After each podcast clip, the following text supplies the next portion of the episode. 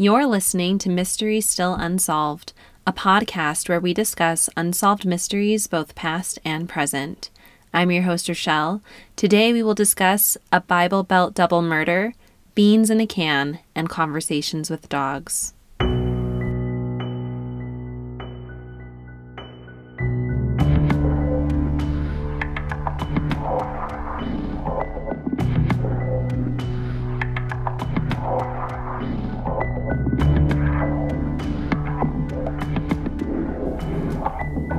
Hello, hello, and welcome back to Mystery Still Unsolved. I am so happy to be here with all of you today.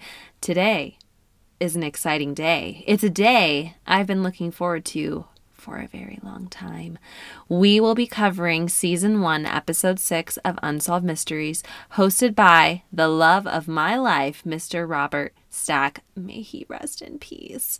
Um, Robert, Robbie, our romance was cut short, my love but you will always be part of my heart.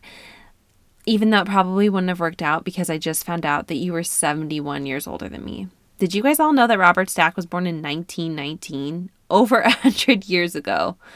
That's all right, Robbie. It's all right. Age ain't nothing but a number, baby. It's okay. Um, if you're a longtime listener, thank you so much for coming back. If you're new around here, well, now you know about my undying love for Robert Stack, and you don't really know hardly anything else about me, but that's all right. It's kind of all you really need to know up to this point. Um, there isn't much to know about me besides that. uh, well, and the fact that you should probably follow me on Instagram at Mystery Still Unsolved. Um, over there, I post pictures and videos of the cases that we're covering. Um, you can comment your thoughts, theories, and opinions on our cases. You can DM me a case suggestion. You can leave me a compliment so I don't binge eat a pint of ice cream out of pure despair. Um, sometimes I pop into the stories and we all get a chance to chat a little bit. Um, if you follow me over there on my Instagram, you'll also never miss a single episode. And if I host any giveaways or any like special events, then you're going to be the first to know about those. Um, I do have a website. It's www.mysterystillunsolved. I'm full disclosure, I'm not really doing anything with it right now, uh, but you can go there and you can binge listen to my library of episodes. They're all on there. Um, there are currently 56 episodes filled to the brim with my hot takes on some of the world's most infamous unsolved crimes or phenomenon. Before we get started with today's episode, I did want to talk about something coming up in October. Uh, if you've been here for a while, then you know that last October I hosted a Halloween series where we discussed some seriously creepy unsolved mysteries, uh, including Jack the Ripper, haunted hotels, Edgar Allan Poe, and the Westfield Watcher. Uh, this year, I am planning another Halloween series that will be hosted in October. Um, this one is going to have more of a focused theme than last year. Uh, this year, I will be covering unsolved cases that have been turned into movies. Um, I already have some ideas of cases that I'm thinking that I'm going to cover, but I also am going to put a post in my stories, um, which is a way that you can leave your own suggestion on what unsolved crime turned movie you would like me to cover. There are four Tuesdays in October, so I need to fill them up with really great, fascinating, unsolved, mysterious topics. So hit me up with your best ideas. Now, on to our episode. Like I said, we're going to be covering Unsolved Mysteries, Episode 1, Season 6, hosted by Robert Stack. The first story takes us back to summer 1977. New York City was finally waking up from a year long nightmare. David Berkowitz was arrested on August 10th. Police had reason to believe that he was behind a series of brutal shootings that had been terrorizing New York City citizens for almost a year. They had actually found a letter in David's car, which was strikingly similar to the other letters that they had received from the perpetrator. The letters were all signed, Son of Sam. There's no doubt about it. David Berkowitz had shot and killed people. That's not the unsolved part of this mystery. The question is is it even realistically feasible that David acted entirely alone? And I'm not just talking about his little doggy friend, okay? The perception of the public was that David Berkowitz had been a lone gunman. Maury Terry, the author behind the book The Ultimate Evil, he claims something a little bit different. He claims that the facts and the evidence prove otherwise. There were dozens and dozens of shootings and therefore dozens of witnesses. And we all know that eyewitness testimony is some of the most unreliable evidence that you can get. But normally there are, you know, some similarities like hair color, skin color, gender. It's the other things like eye color, height, weight, specific ethnicity, what they were wearing, and where they went that kind of like throw people for a loop. And then we have all these paths that diverge. But the eyewitness testimony given after each shooting was vastly different. There is one sketch in particular that definitely looks uncanny to David. It really does. It depicts a man with like this round, cherubic face with these beady little eyes and curly brown hair. But there's another one that depicts like a 1970s Ken Barbie doll with a blonde mullet wig. So, like I said, vastly different. Um, if you don't know much about the son of Sam, allow me to do a quick recap. Um, his reign of terror began on July 29th, 1976, in an area of the Bronx referred to as Pelham Bay. Um, and it occurred at 1:10 a.m. The first shootings.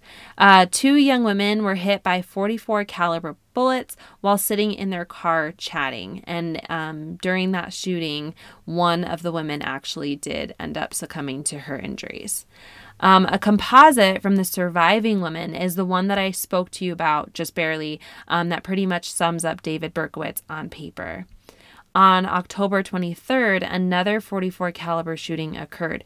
There was a newspaper article written about the man who was shot and he lived to tell his story. A direct quote from the victim, his name was Carl Denaro, is that he quote felt like his head had exploded and like the world had exploded, end quote. A month later in Queens, two girls were sitting on a stoop, just chatting and having fun, when a man appeared from out of the shadows and shot them point blank. Both women survived, but one woman was confined to a wheelchair for the rest of her life. Uh, the surviving ladies were able to provide police with a sketch. This sketch depicted their attacker as a man with long, straight brown hair and a slim face. So, no hate to David. Actually, hate to David because he's a scumbag, but um, David's chubby, and this guy had a slim face. Okay. Um, in 1977, two separate attacks claimed the lives of two young women. As in the previous attacks, the 44 caliber, caliber bulldog revolver was used. Eyewitnesses were able to provide two more composite sketches, and these drawings looked completely different from the first sketch they had of this guy. It was almost as if, honestly, if you put their four sketches like side by side, it literally looks like it's four different people. On April 17, 1977, another shooting occurred, just three blocks from the scene of the very first shooting. This time, a handwritten note was left at the crime scene, and I'm going to read a portion of that note to you now. It says, quote, I am deeply hurt by your calling me a women hater, and he spelled women W-E-M-O-N. I am not, but I am a monster. I am the son of Sam. I am a little brat, and he put brat in quotes. When Father Sam gets drunk, he gets mean. He beats his family. Sometimes he ties me up to the back of the house. Other times he locks me in the garage. Sam loves to drink blood. Go out and kill, commands Father Sam. End quote. The city was terrified, obviously, um, especially those who lived in Queens and in the Bronx. Uh, nobody went out. A lot of like social places like bars, restaurants, clubs, they their businesses suffered because nobody really wanted to go out anymore. Um, on Memorial Day of that same year, another letter was discovered, and it reads, "quote Here are some names to help you along. Please forward them to the inspector." And then he like gives like this really weird brainstorm of ideas of what they can call him. Uh, the duke of death the wicked king wicker the 22 disciples of hell john wheaties rapist and suffocator of young girls end quote. So as you can see it really is a hodgepodge of names sounds like a bunch of dumb frat guys that got drunk in a basement and started spitballing and brainstorming names for themselves. And maybe David was the one, you know, writing these glorious gems down on paper. Uh, the name in particular that interests me is 22 Disciples of Hell. To me, this insinuates that there might have been like 22 douchebags behind these mindless and unnecessary deaths. Finally, on July 31st, the son of Sam would attack for the last time. Stacy Moskowitz was killed. Um, her date, Robert Violante, was partially blinded from his injuries. Um, there was a witness, a 19 year old mechanic named Tony Zaino, um, who he and his girlfriend were a witness to this last shooting. Um, he essentially says that a guy came over to the car behind him and killed them in less than four seconds. Um, he said that he'll never forget it. Um, this is the shooter who he describes as looking like the mulleted Ken Barbie doll from the 70s. During the investigation of this July 31st shooting that left Stacy dead, a parking ticket was discovered to have been issued near the scene to a Ford Galaxie, and this Ford Galaxie was owned by David Berkowitz. The police used that ticket to track down David's home. They approached the car. Um, in the back seat, they spotted a duffel bag with a rifle poking out of the top of it. Then they opened his glove compartment on the passenger side and found a letter threatening another attack. And it was written in the same style and handwriting as the other letters. So, uh, the police were like, We got our man. Uh, they staked out his car um, for a couple of hours, and finally, David walked to the car um, with a paper bag. And inside of the paper bag was a 44 caliber revolver. When they approached David in his car to arrest him, he sat calmly in the car before passively asking the police, What took you guys so long? Berkowitz confessed to all of the shootings. He claimed a possessed dog owned by a neighbor had instructed him to kill people. And I've got to tell you, during the episode, they show footage of David Berkowitz being placed into a police car, and it is eerie. I'm going to see if I can find it and share it on my podcast. I will do that. Um, because in the video, David seems to be like basking in the intention of the officers, the reporters, and like the civilians standing nearby nearby. Um, he grins as he like soaks it all in. It almost seems like he's reveling in this like newfound celebrity status that he's found himself in. Uh, David was sentenced to 25 years to life in Attica Prison in New York. To Maury Terry, the author that I spoke to you about earlier, the confession seems a little too convenient. Uh, he had suspicions that there were there was more to the case than the public knew than what meets the eye. Terry believes David belonged to a group, some sort of organized group or cult of killers, and it was that final shooting on July 31st, 1977, that really tipped him off to dig a little bit deeper. Maury Terry believes this particular shooting was orchestrated by at least three people. Terry says that, quote, in the very early reports, David's features were widely different from the sketch, end quote um, he decided to take it upon himself and he went and met with Zaino, the eyewitness to the crime, who um, was parked in the car in front of Stacy and Robert. He said that while he was talking to his girlfriend, he noticed a man in his rearview mirror just kind of standing and loitering about in the park. Uh, the man had long, straight, either blonde or sandy brown hair. The man was thin and pretty athletic looking, which is a complete 180 from David Berkowitz, okay? Uh, and Zaino took a mental note of this. Uh, this is the guy who shot ends up shooting the couple. Zaino said that when David Berkowitz was arrested a week later for the shooting, he was very confused. Zaino said, quote, all I can say is you can't get that much fatter in a week. That's all I'm saying. Um, he actually kind of says it with like a New York accent though. So if just for your like entertainment, I can go ahead and do that for you. So Zaino said, quote, all I can say is uh you can't get that much fat in a week. That's all I'm saying. and he kind of chuckles to himself. Uh burn. Okay, so on 15th Street is where Zaino, his girlfriend, and Robert and Stacy were parked. Two streets away on 17th, a man who looked like the shooter and another man had parked their yellow Volkswagen. Zaino says 20 minutes later he saw a yellow Volkswagen drive by them twice. At 2:05 a.m., 10 minutes later, David Berkowitz um, His car, the Ford Galaxie, was given a parking ticket because David had double parked. At some point, a woman living in the area was like being dropped off by a friend, and they had stopped their car in the middle of the street because there was no parking near a Ford Galaxie that had just been ticketed.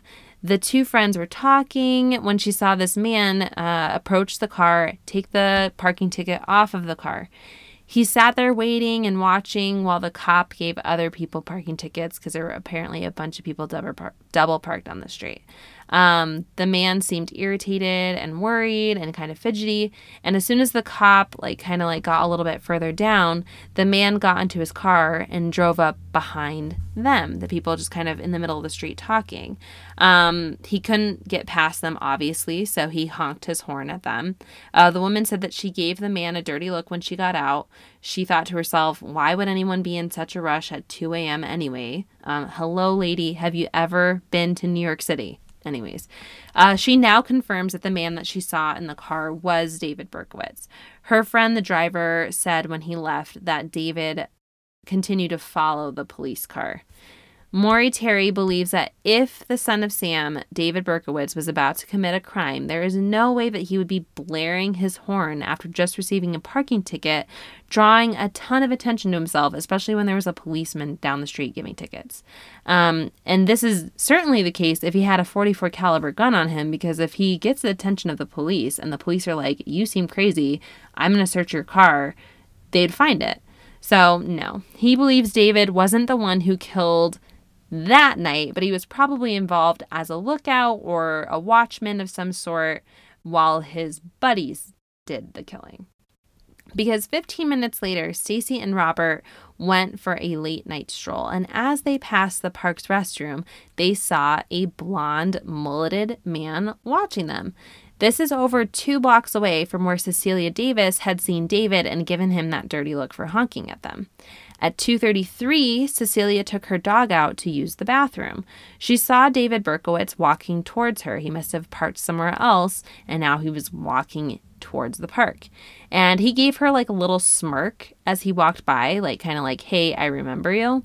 Uh, Cecilia saw David two blocks away from the crime scene. One minute later, so the shooting occurred at 2:34. As she went back into her house with her dog, she heard gunfire in the distance on the opposite end of the park. And there is no way David Berkowitz could have shot that couple because even running, it would take you two and a half minutes to get to the opposite end of the park. 15 seconds after the shooting, a witness claimed they saw a man of Asian descent with a long, blonde, mulleted Ken doll wig run out of the park, get into a yellow Volkswagen, and speed away. Maury Terry believes three people were involved in this last shooting. He believes David was the fall guy for this series of shootings because he's the one that had the documented ticket that he would not be able to explain. Terry believes David didn't want to be the fall guy, but he was forced into it. Zaino doesn't believe it was David Berkowitz then, and he doesn't believe it was him now. The Queen's uh, precinct DA was informed that David Berkowitz claimed that he wasn't the only one. At the time the episode was aired, the investigation had gone from closed to back open. Robert tells us that in the next Unsolved Mysteries episode, they're going to discuss more reasons why they don't think David acted completely alone. They believe David was part of a satanic cult. Remember satanic cult in the 70s and 80s?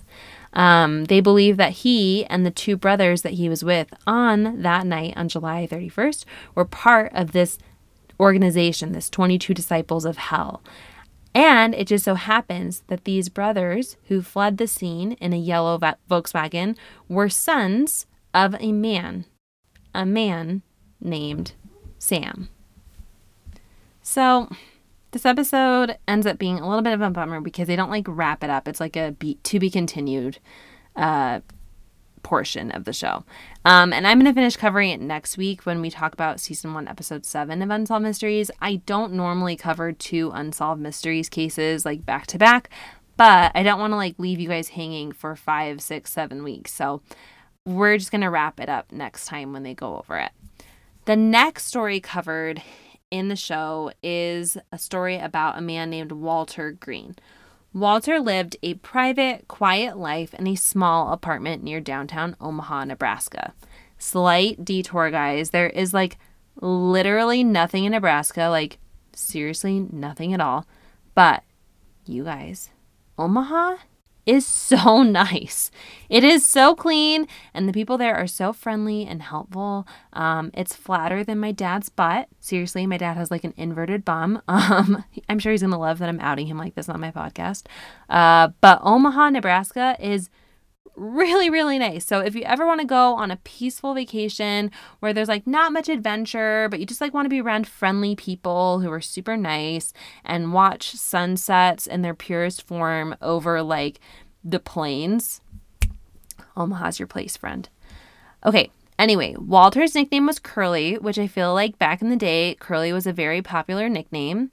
Uh, not so much anymore. Hmm, I wonder why. Uh, probably because it's terrible. Um, I don't know why. I also find it interesting that people nicknamed Curly don't normally have curly hair or they like don't have hair at all actually um so i feel like it's kind of like a sick twisted joke um so, anyways, Curly, although he has no curls, uh, lived a simple, frugal life. He was cordial to his neighbors, but kept mostly to himself, and same girl, same.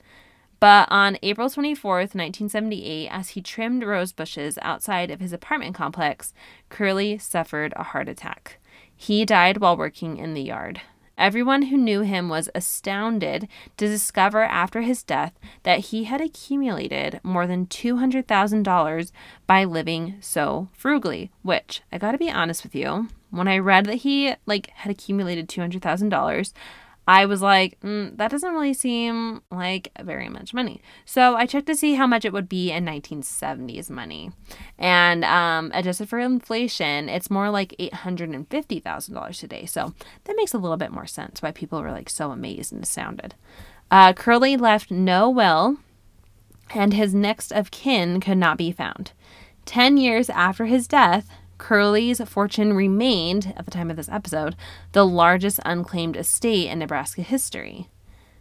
One of his only close friends, named Catherine Salfield, says she cannot believe how he had amassed that much money over his lifetime. Josh Butler, who works as an heir investigator, said that they found a coin collection and stock and real estate options in the apartment. They also discovered, much to everyone's surprise, that the apartment building that Curly lived in was actually in his name. So when his neighbors were paying rent, they were actually like paying it to him. Uh, Robert Stack uh, keeps reiterating how extraordinary it was that Curly could amass that amount of money while living frugally. And honestly, everyone in the episode really seemed so shocked by this wild concept that if you make money and then you don't spend it, that you will have money. I don't really understand why this concept is so hard to grasp or comprehend and why it would be considered extraordinary. Uh, seems like the people, Robert Stack included, sorry, Robbie, uh, need a refresher course in economics or personal finance because, yes, that is exactly how it works, sweetheart. If every month you make $8,000 and you only spend one to two of it, after a period of time, you will have a lot of money. It doesn't uh, seem like Curly was simple or uneducated after all. He was just smart. uh, it is shocking that no one has come out of the woodwork pretending to be his heir. I thought that was really interesting. Robert Stack says that they don't know much about Curly's early life, um, but with the help of the inheritance investigator, Josh, they are able to surmise a couple of things. So, when Curly was almost 17 years old, he hopped on a train bound for Omaha as a stowaway on the train. Um, he, hop- he hopped off in a town near the big city in a farming town named Schuyler. And can we just all kind of chuckle to ourselves about how Omaha is being considered a big city? Just think that's really funny. Anyways, um, Curly immediately began looking for work.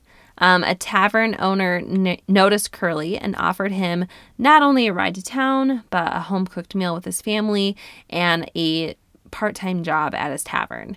Curly was incredibly grateful. Uh, Catherine, one of the daughters of the tavern owner, was only nine years old at the time that she met Curly. She said she doesn't know exactly why her dad brought him home for dinner that day and took him under his wing uh, the way that he did um, because her father had never done anything like it before and had never done anything like it again. Curly had told them that he was traveling from Denver, but we don't really know if that's true. Uh, Catherine does make sure to let us know that Curly was very nice looking, easy to look at. All right, Catherine, I feel you. Just because you're nine doesn't mean you don't have eyes. Anyways, at dinner, Curly was secretive about his birthplace and his family. Curly said that he hadn't gone along with his stepdad, so that he had run away. Catherine said he was very kind and well spoken. She said he had sort of like this roundabout way of talking to get out of questions that he didn't want to answer while also like not being rude. So, for example, when her mom asked Curly, What about any cousins? Do you have any of those? Curly would say, I did once, and then he would like quickly change the subject. another time, her mom asked if Curly had any brothers or sisters, and Curly replied, um, none as pretty as your daughters, ma'am. Plot twist Curly murdered his entire family. Just kidding. That's not what happens at all. All right, so maybe nothing that crazy happened, but something did happen. And that is that Curly fell in love with Catherine's older sister, Jessamine, and he would never, ever feel the same way about anyone else for as long as he lived. After some time, Curly got a job working as a mechanic at a local garage. The car was still a relatively new piece of machinery back then, and Curly just had like a natural knack for understanding them and fixing them, which obviously was needed in that time. Um, in time, he earned enough money to move into a boarding house. With his new salary, Curly began to court Jessamine. He only had one problem getting rid of Catherine. he would give Catherine nickels and dimes to go get ice cream or to go to the movies to steal time alone and have some private moments with Jessamine. In 1917, Curly left his job as a mechanic to enlist in the army. He also left behind be- his beloved Jessamine, who went to school to be a nurse. Curly served in the military in Europe. Um, it was his job to transport the wounded and the dead to a makeshift army hospital. He was scarred, like so many of our military men and women are, uh, but when the war ended, he was hopeful. He was finally going home to Schuyler, to the life that he left behind, and also to the love of his life, Jessamine. But when he returned, Jessamine was no longer living in Schuyler. She had wanted bigger and better opportunities. She wanted the fancy, glamorous lifestyle. So, while Curly was away, she had packed up all of her things and moved to Omaha. Okay, girl, let's dream a little bit bigger than that, all right? Okay, like let's go to LA, New York, Vegas. Come on. Anyway, Curly moved to Omaha and got a job. He wanted to be closer to Jessamine. Um, first, he worked as a mechanic there, um, as he had been doing in Schuyler, and then he worked at a newspaper, and then he worked as a night watchman for the railroad company. Um, Curly never stopped trying to pursue Jessamine, but Jessamine didn't think that Curly's education level and earning potential would be able to suit her needs. So she married another man. And Curly never fell in love again. He never married, he never had a family. Curly spent the next 60 years alone. In all those years, he never told anyone about his previous life. Besides Catherine, his only other friend was Riley, his longtime barber. And even Riley said he didn't know him very well. I mean, every once in a while, Curly would invite Riley over for coffee and they'd like kind of talk about things. Once Riley noticed pictures and some postcards intentionally displayed in Curly's home. Uh, he was curious to know if they were from, you know, family, friends. So he picked one of them up and saw that it was postmarked from Brooklyn, New York. And Riley said he asked Curly about it, and Curly said, never mind, and took the postcard and like hid it away. Riley felt like he was intruding, and so he like didn't want to bother him and just didn't ask him or push him anymore. So, like we said before, Curly was super frugal. So go ahead and get out your notebook and a pen. Uh, because I'm about to share a very nice cooking tip slash frugality tip with you, and you're going to want to write it down for future reference. So go ahead and get it. I'll give you some time. Mm-hmm. Mm-hmm. Uh, Catherine said in the morning, uh, Curly would eat eggs, and then when he would leave for work, he would put a can of beans or chili on the pilot light, and then several hours later, by the time he came home for dinner, it would be just right to eat. Wow, that's what a treat. Uh, Josh Butler began researching into Curly's case. He wanted to be the one who found an heir for Nebraska's largest unclaimed inheritance.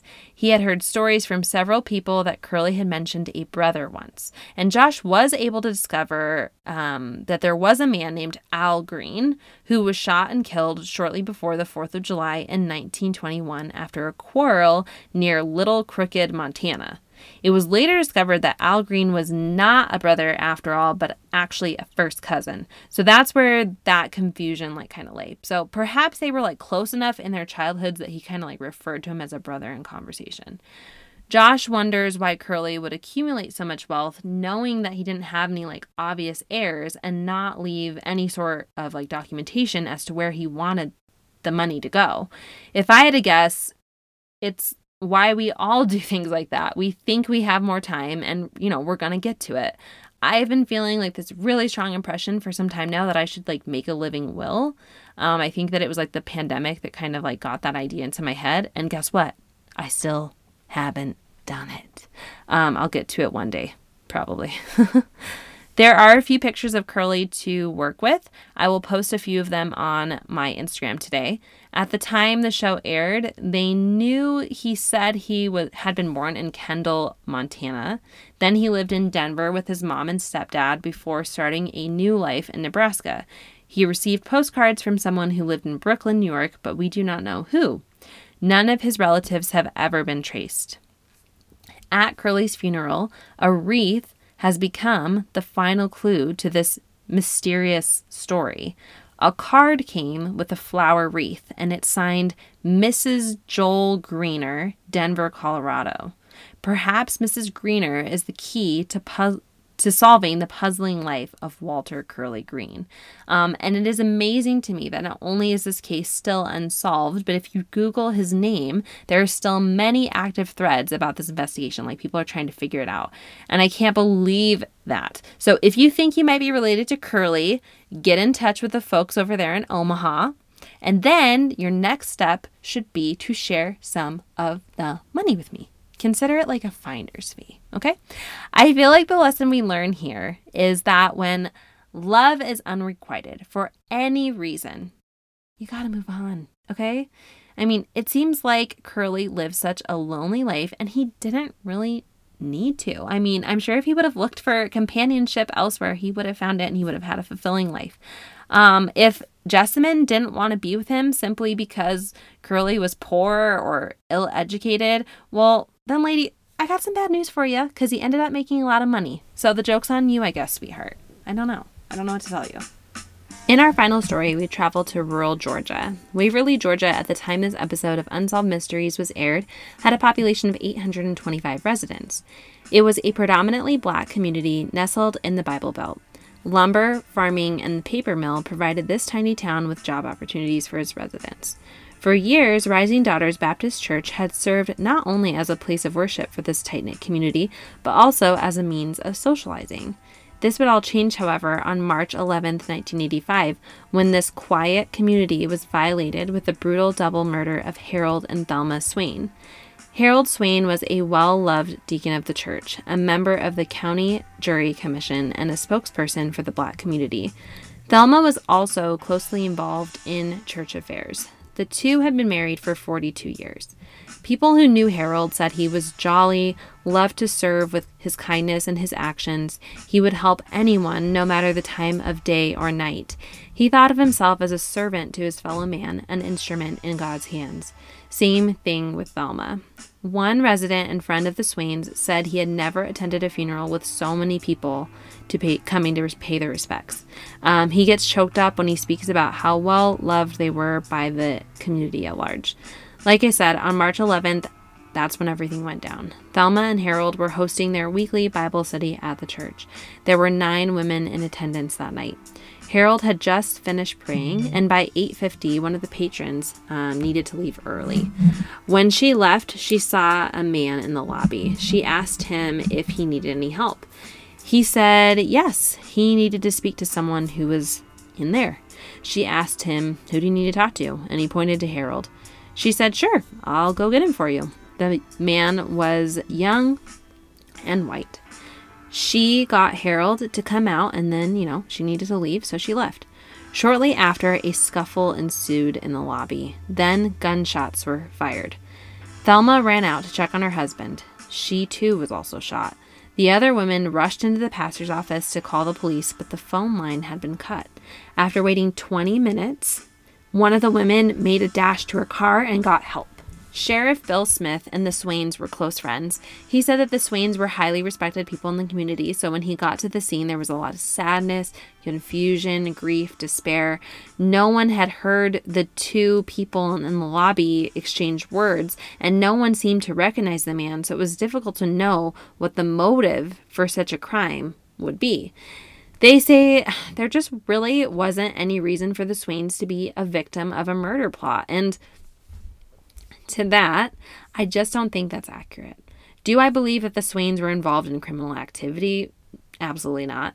But uh, they're black people, for starters, in rural Georgia, where racial tensions are notoriously known uh, for not being the best.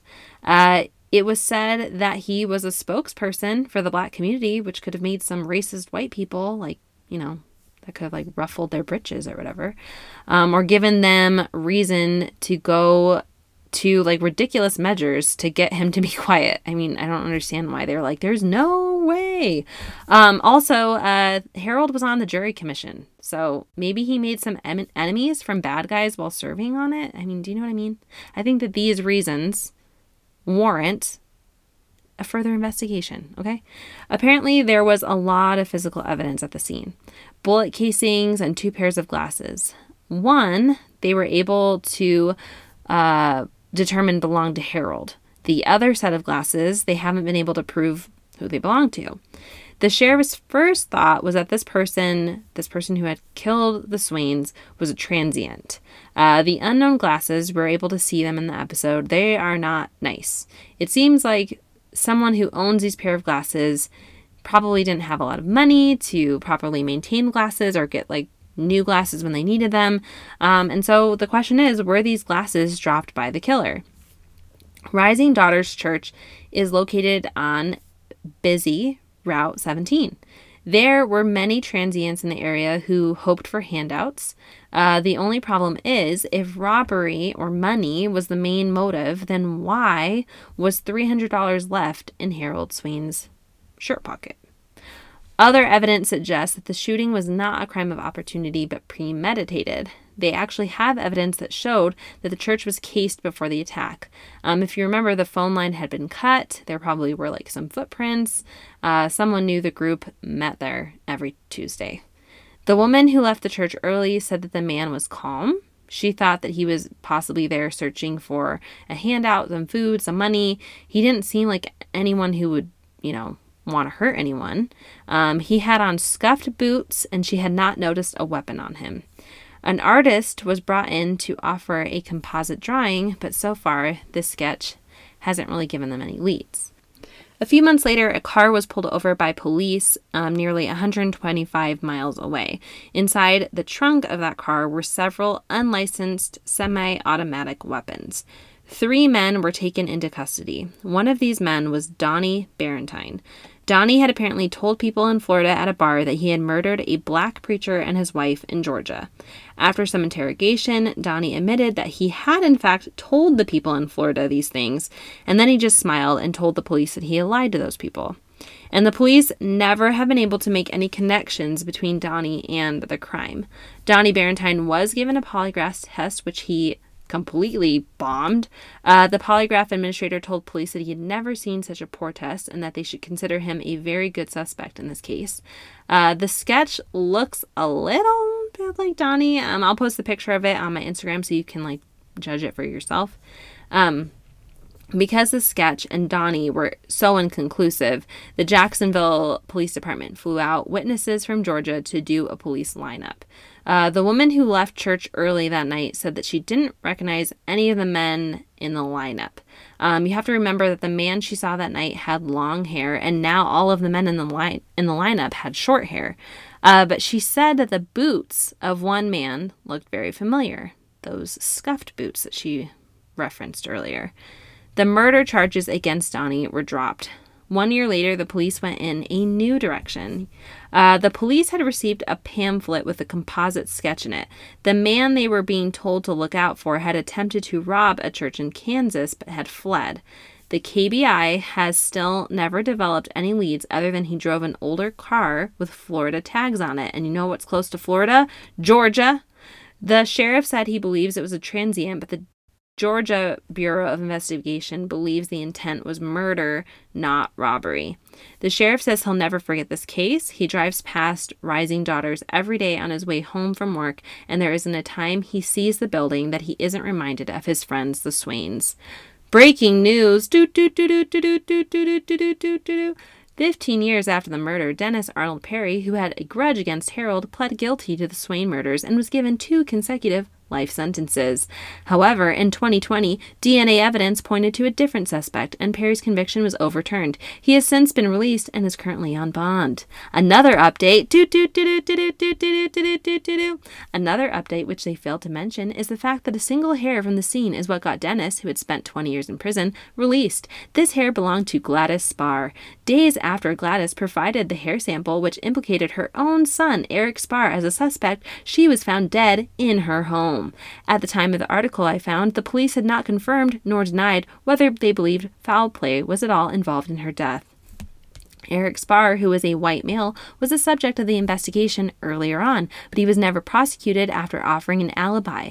The case went cold, but then in 1998, the investigation was reworked, and soon Perry became the focus. Someone who testified against Perry was paid $12,000 by the Camden County District Attorney's Office as a reward for her testimony, but the judge, jury, and the defense were never made aware of this reward.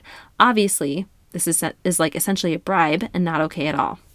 Uh, Eric Sparre first became a suspect in 1986 when the father of his ex wife shared a recorded phone call with law enforcement in which he bragged, quote, I'm the mother effer who killed two racial epithets in that church, and I'm going to kill you and the whole damn family, even if I have to do it in a church, end quote a little on the nose. Um, according to a motion for a new trial filed on Perry's behalf, which was obtained by People magazine. Police were also told by his wife at the time that Eric wore a pair of glasses that had been welded out of three different pairs of glasses. Sounds a little bit like the unique pair of glasses found at the scene, doesn't it? Uh, these also happened to be glasses that held two distinct hairs in one of the hinges. Also, remember earlier when I mentioned I thought the crime seemed to be, at least to me, racially motivated?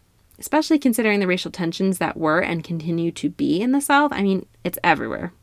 Racial tensions and racism is everywhere. But I feel like the South is just like notorious for it, I guess. Um, I did some research and it turns out it was well known that Eric Sparre was a racist and a white supremacist.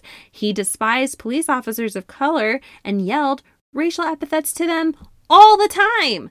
Um, his 15 or 20 acre farm bordered the land of the Rising Daughters Chapel. So I would imagine that they would, I don't know, bump into each other, butt heads, or, you know, have words every now and again.